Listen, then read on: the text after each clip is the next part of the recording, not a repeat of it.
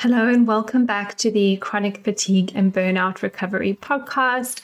I am your host, Anna Marsh, a trauma informed functional medicine nutritionist and chronic fatigue survivor.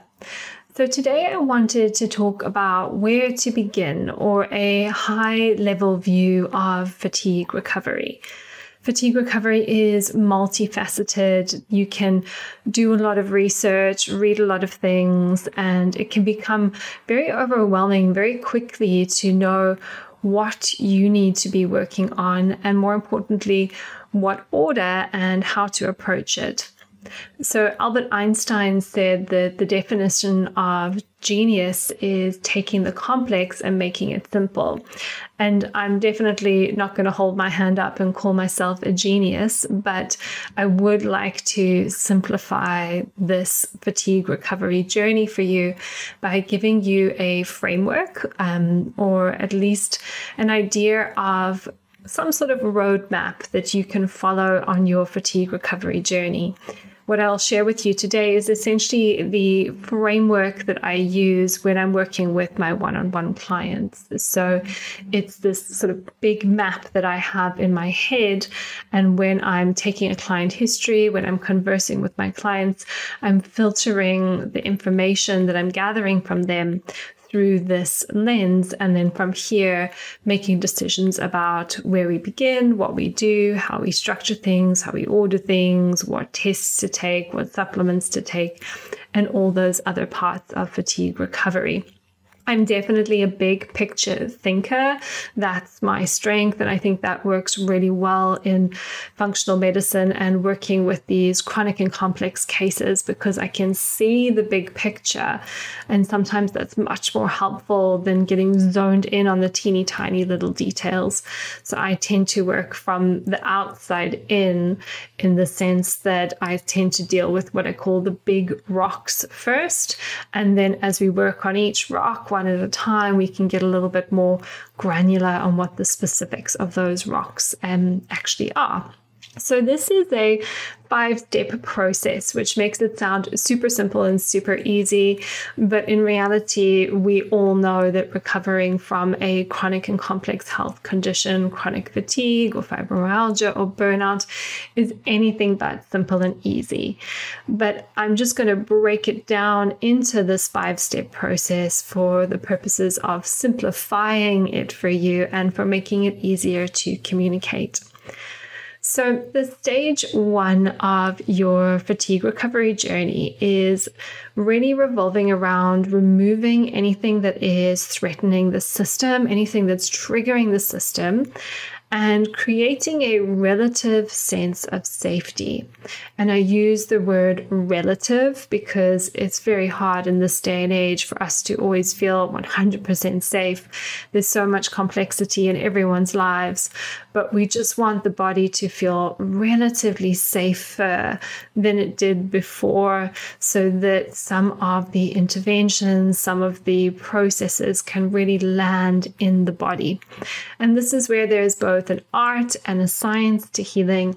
The science is all the technical details, which I'm obviously very well versed in, but then there's the art as well, which is just knowing how much is enough for this person's body, how quickly can we move, or do we need to be more gentle? Does this person need more internal resourcefulness, and how do we build that as we work together over time? So, um, in terms of removing the threat and creating a relative sense of safety, in my previous episode, I talked about the cell danger response in a lot of detail. So if you haven't already listened to that episode, it should be the one just before this one. You can go back and have a listen there. And I'll go into the cell danger response in a lot more detail in that episode. But for the purpose of this episode, I'm going to just touch on it very briefly, which is to say that the cell danger response is the ancient intelligence of the cell. It is the body's universal response to threat. And it's actually the mitochondria, which are, yes, energy producing organelles, but also danger sensing organelles that may sense danger in the environment. And they create a series of biochemical changes in the body, which can shut down energy production as a self protective mechanism against threat. Helpful in the short term, but not beneficial if we get stuck there long term. So, the first stage of fatigue recovery, this removing the threat and creating a relative sense of safety, is kind of thinking about the cell danger response and is there something big which is threatening or triggering the system? And for the most part, that could be a toxin, you know, mold mycotoxins, environmental toxins, heavy metals, for example. It could be some sort of infection, like a viral infection a fungal infection, a bacterial infection, a parasitic infection, some sort of infection which is continuously triggering the system. And in a future podcast, I'll go into a little bit more detail and possible things to explore there. Or in some cases, with some clients, um, especially with those who are more just burnt out, it can be a chronic stress or a trauma which has caused a massive disturbance of the nervous system. And therefore, there is a sense of threat in the body even though the event has has been and gone the body can still feel like it's stuck in time so, if there are any of these threats present, then the first step is to really begin to reduce, remove, alleviate them so that the body feels relatively safe to move forwards. And here, this is where I'll say, you know, a lot of people, not always with chronic fatigue syndrome and burnout, tend to be very A type personalities. And this was definitely the case in my own healing adventure, was that I, through my inner achiever, to project manage my healing journey. And therefore, it was very easy just to want to do everything all at once, do all the tests, take all the supplements, do the fasting, you know, all the different possible things that one could do while still kind of clinging on to my old life a little bit and maybe not fully letting go of some of the things I should have let go of at the time. And it was actually just too much. I wasn't creating a healing routine. And it's totally understandable because usually people arrive in a state of poor health with a dysregulated nervous system, whether that is nervous system dysregulation from a trauma or chronic stresses or just the natural dysregulation in the system that happens when we have an infection or a toxin exposure. So, from a place of dysregulation, it's really hard to be grounded and have patience and slow your life down and do all the things that you need to do to ease yourself into healing. It's just not the place we come at this from when we're unwell, or at least very few people can come at this. Um, come at their recovery from a very grounded, centered space, at least in the beginning part of the healing journey is actually finding that groundedness and centeredness inside of you and then building routines in your life that support that. So that is part of the stage 1 is starting to think about what really allows you to feel grounded and resourceful and the pace at which you need to live your life so that you can create space for your healing.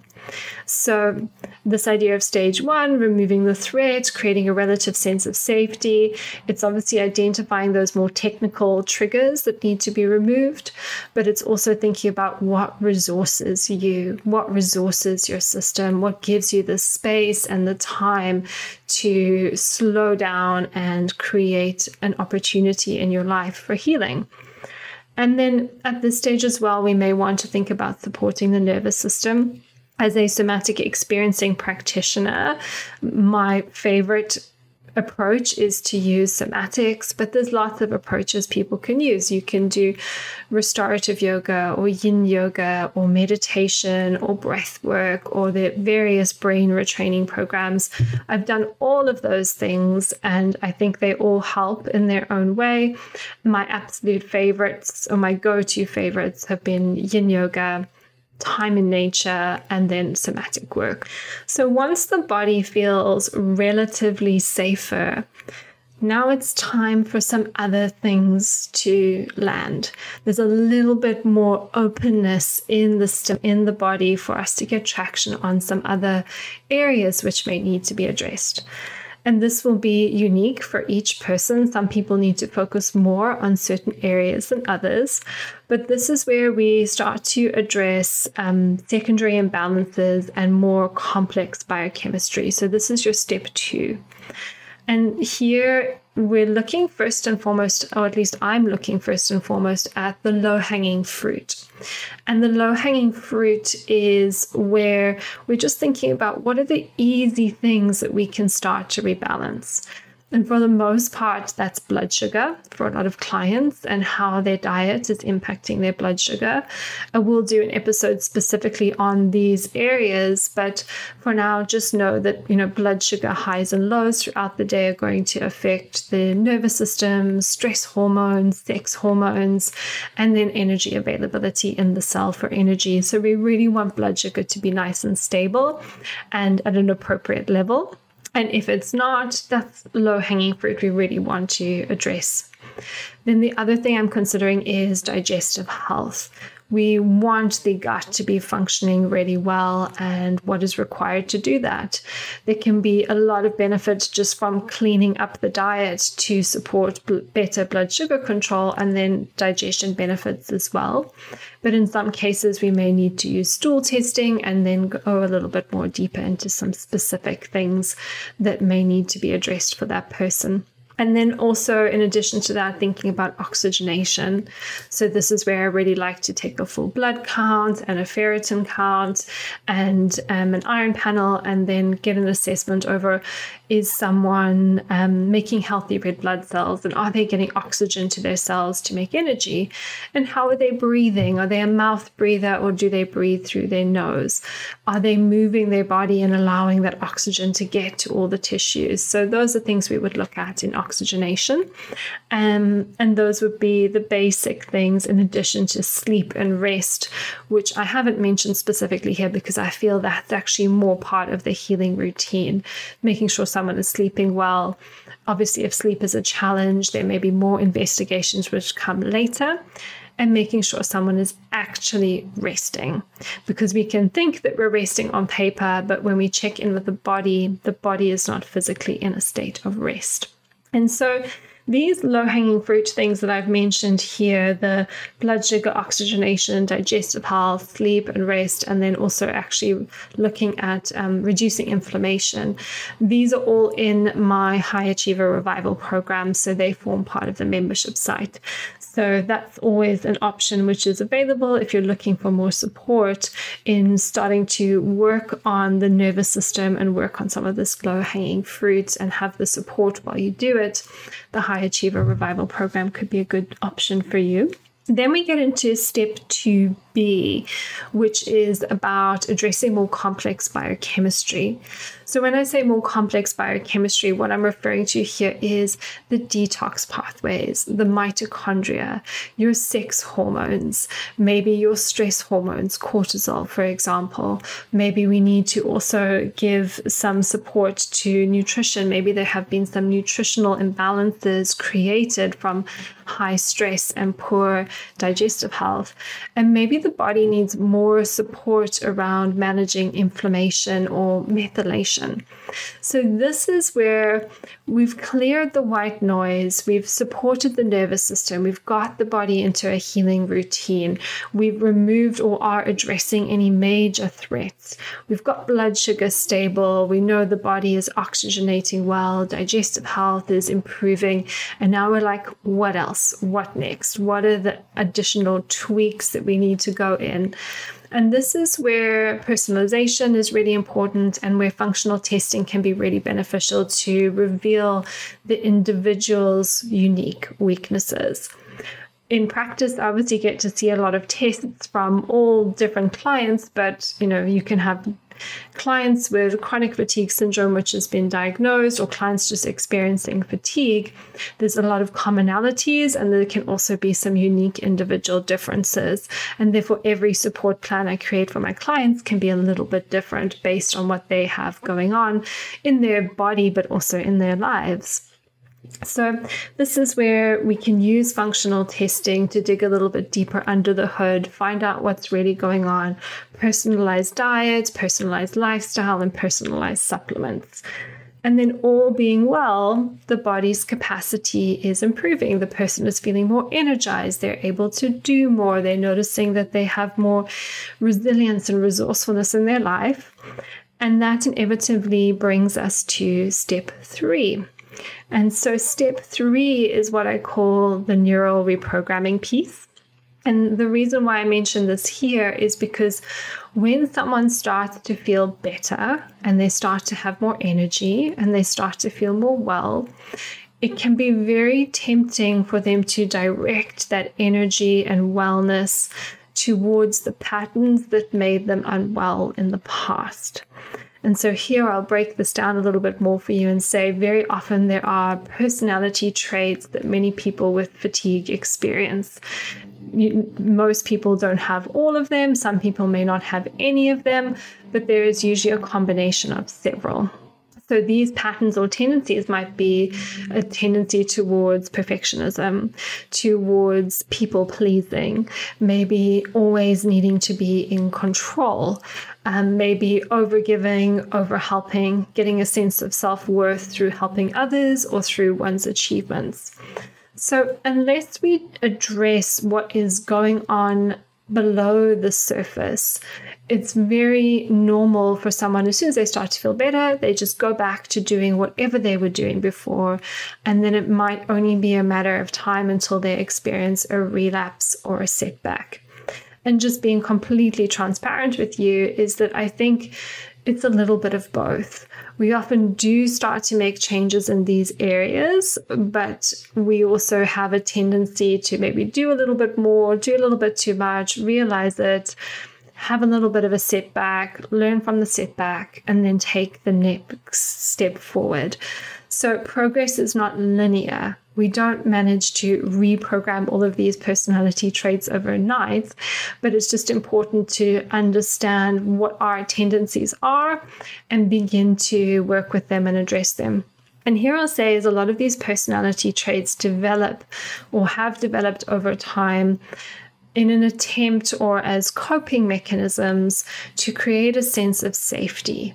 So people feel safe when they're pleasing others. People feel safe when they feel like things are in their control. People feel safe maybe when they're achieving or when they're helping others. So what we really want to do is give the body other ways to feel safe.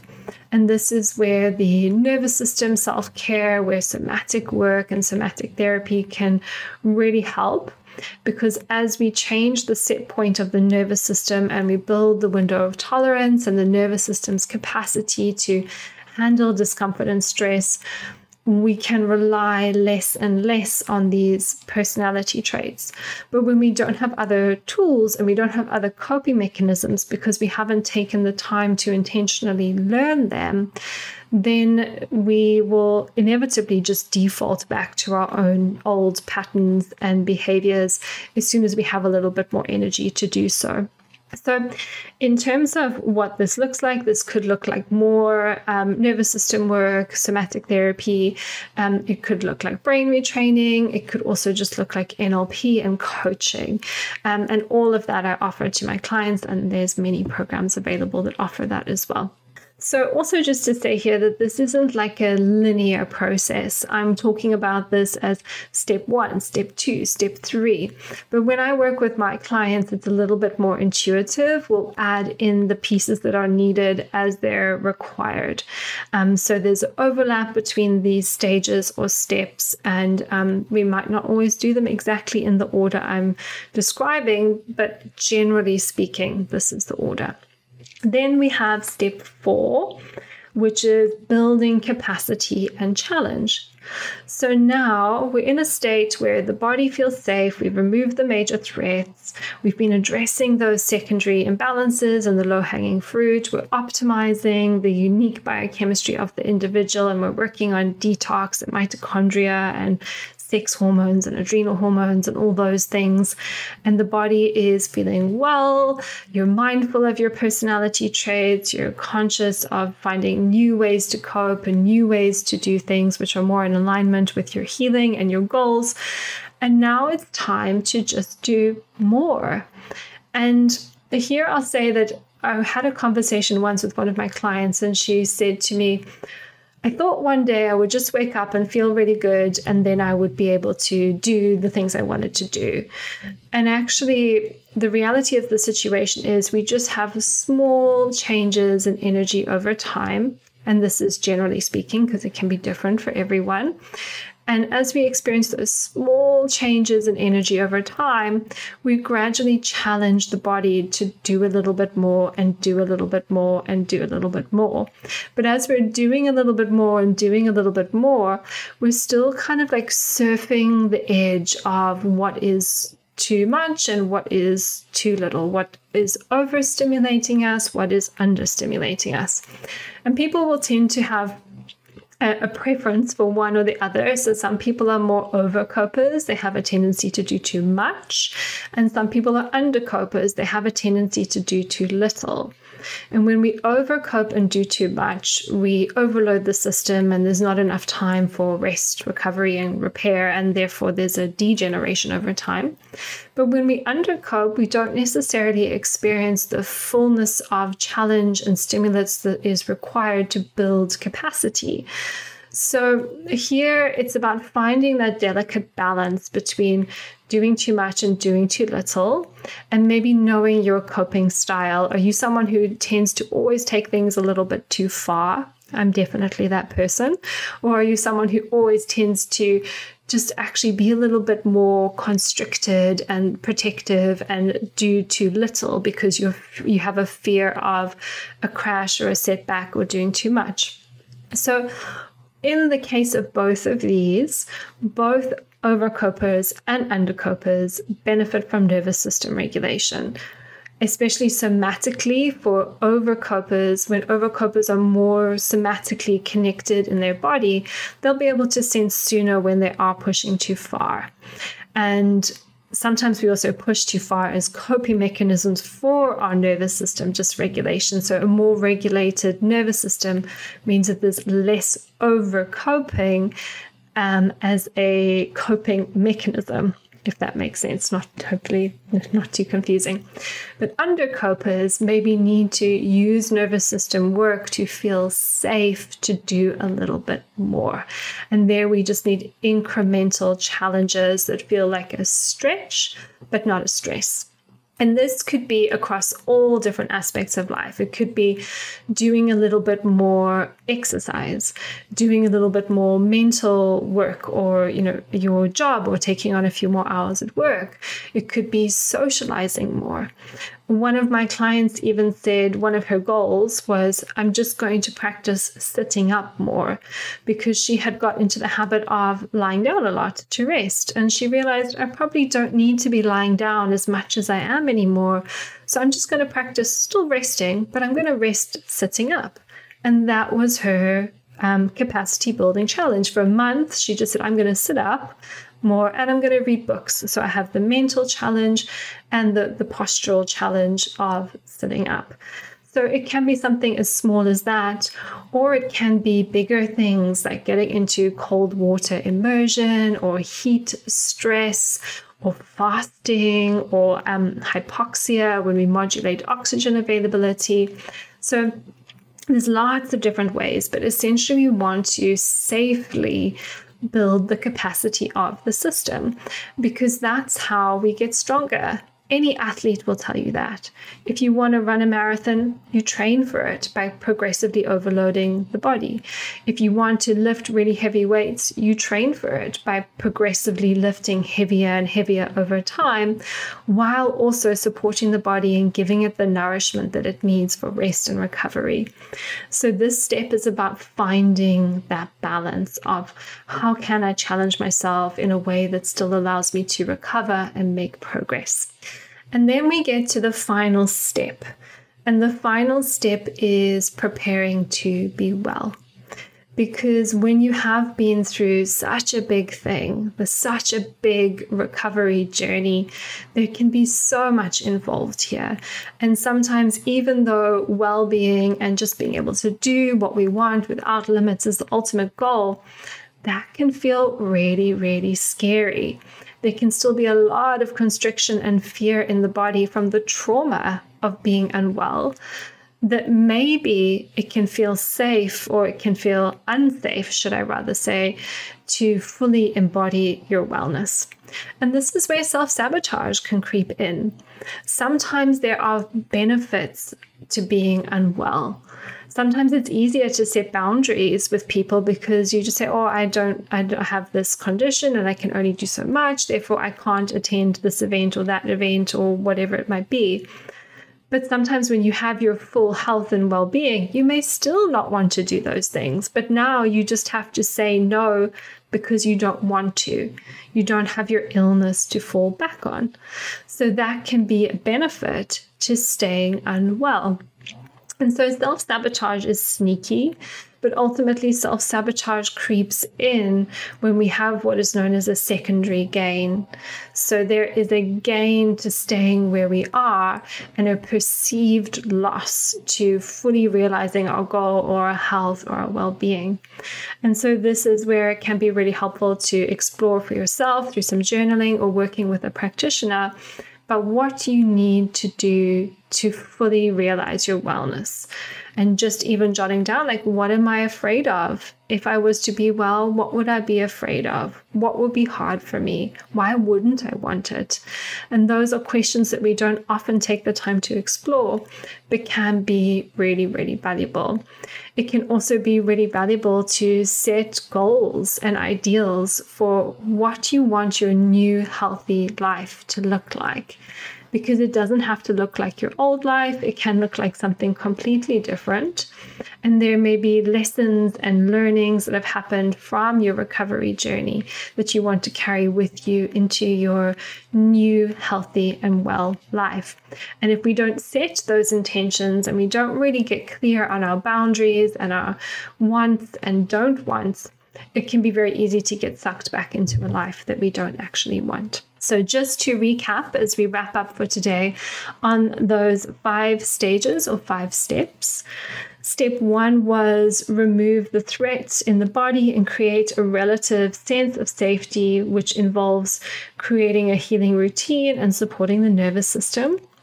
We had step 2A and 2B, which is addressing more complex biochemistry and addressing the low hanging fruit, essentially the secondary imbalances which have been created from the body being in threat for so long. Then, step three is that neural reprogramming work. Step four is building capacity with healthy challenges. And step five is preparing to be well. So I hope you have found that insightful and useful today.